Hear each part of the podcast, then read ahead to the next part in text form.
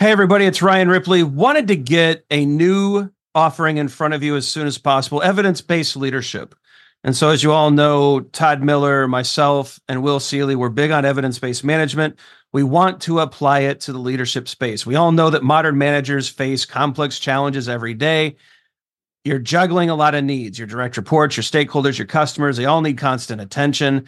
What we want to do is help you manage that. We want you to use information and data to make good decisions around all of these areas so that we're delivering the right thing at the right time for the right customer. And we know that we're doing that because we're using data and evidence to validate all the things that we're doing. And not only that, we're not just looking at value, but we're looking at our capabilities as an organization.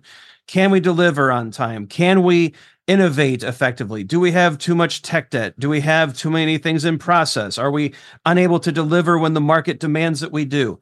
We look at all of these things with evidence based management. We merge that into a leadership uh, mindset and lens, and we enable you to make new and better decisions repeatedly based off of the data that you're collecting within your organization. It's exciting stuff. We hope you can join us. Visit agileforhumans.com forward slash EBL course. Join us in one of these offerings. We think you're going to love it. Hope you can join us. Use Agile for Humans, the number four to take another 15% off of this course. And uh, we can't wait to see you there.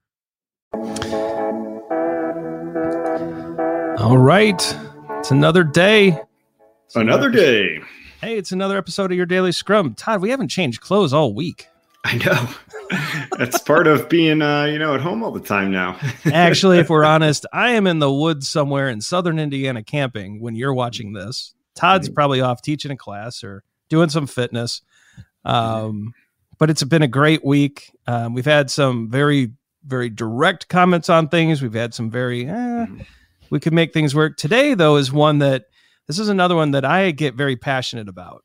Mm-hmm. Like, I think this is a really important topic. I'm glad this question is, or this situation came up in a recent in a recent class. It kind of brought it back to our attention. You know, a, a student was just like, "Help! Our stakeholders will not attend the sprint review." This is a very real problem. This mm-hmm. happens on a lot of Scrum teams, especially new teams. And uh, well, Todd, I mean, I'm sure you've seen this. How have you dealt with this in the past? So I will tell you that the first thing that starts going off of my mind is like those like those uh, those police lights where I start to get scared as a yeah. as a previous product owner. I start thinking to myself, I mean, this could be a serious problem uh, and inspection of your product and a- adapting the future of it and the product backlog. Like this is uh, to our risk video. I see risk everywhere with this. Yep. And so most of the time, though, most of the time, the reason isn't the stakeholders. Nope. The reason is the Scrum team. I agree. So st- stakeholders don't uh, find it valuable or interesting at all. Yeah, I, I, have found so many times when we could actually get the stakeholders to attend and it degrades into a demo. The stakeholders are like, "We're busy. I'll just schedule a side meeting and get my updates later." Yeah. And that and it leads to these extra events and extra meetings and the product owners, you know, and some developers are getting pulled away and it, it let's just stop that. If you mm-hmm. want stakeholders to attend the sprint review, craft a sprint review that's buy-in for the stakeholders. Mm-hmm. Right? When they show up, the most important information to the stakeholders should be front and center. What's going on with the timeline, the budget, the use of the product in the marketplace. Mm-hmm. You know, what does the forecast look like for you know not just budget but also delivery? Uh, what what features can they expect to see in the upcoming months? Um, what's some of the feedback we're getting from users and customers? Are people using the things? Are they liking the things? Are they hating the things?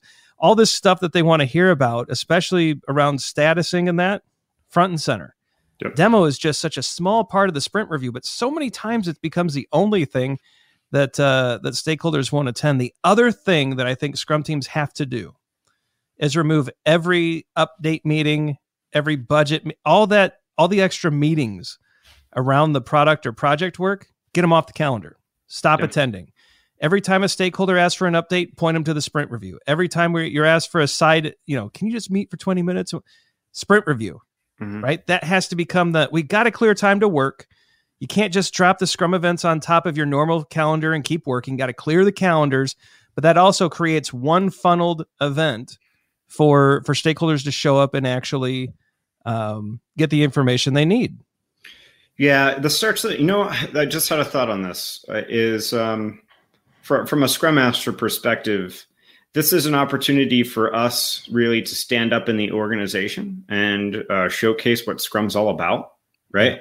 Um, this is where we say that as a Scrum Master, you need to pop your Scrum bubble and be out there working in the organization and and and really uh, maybe maybe even to sell the value of a sprint review right you need to be pairing with your product owner understanding who the stakeholders should be in that room yeah. and uh, selling them the value of it and guess what if you sell them on the value of it and they show up it better be a valuable thing I, if they're because if they do that if if they come and they think it's a waste of time and it's a single directional conversation uh, then they may not come back and so, you know, we we we love liberating structures. We love training from the back of the room techniques. We love all that stuff. This is where you pull this stuff out and you put it on show, right? Yep. You you get everybody involved. You get everybody talking. You don't just click through a PowerPoint or have a, a demo with a monotone voice and you're talking like that. And it's like that well, guy from Wonder Years, the teacher.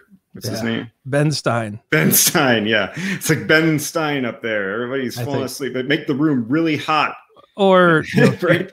here's the backend system we created and uh, there's no great way to demo it but here's what it's just those are terrible it'll be right? working in a few weeks you'll be able to see it it needs to be buy-in for the stakeholders yeah. con- covering the concerns that they have first right and opening it up for good feedback the the whole point of a sprint review is to have an updated product backlog not to show off the the sprint's work right yeah yeah 100% all right. We hope that helped. If you have questions about the sprint review, this is often one of the more misunderstood events. Leave them in the comments below. We'd love to hear what you think, what your questions are, and how we can assist you even more.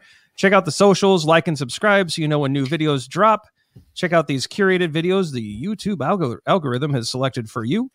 And uh, like we said, drop us a comment. Let us know what helps, what doesn't, and we'll try to do better next time. For Todd cheers. Miller, I'm Ryan Ripley. That was an early cheers. But cheers. not wrong. cheers, cheers, cheers.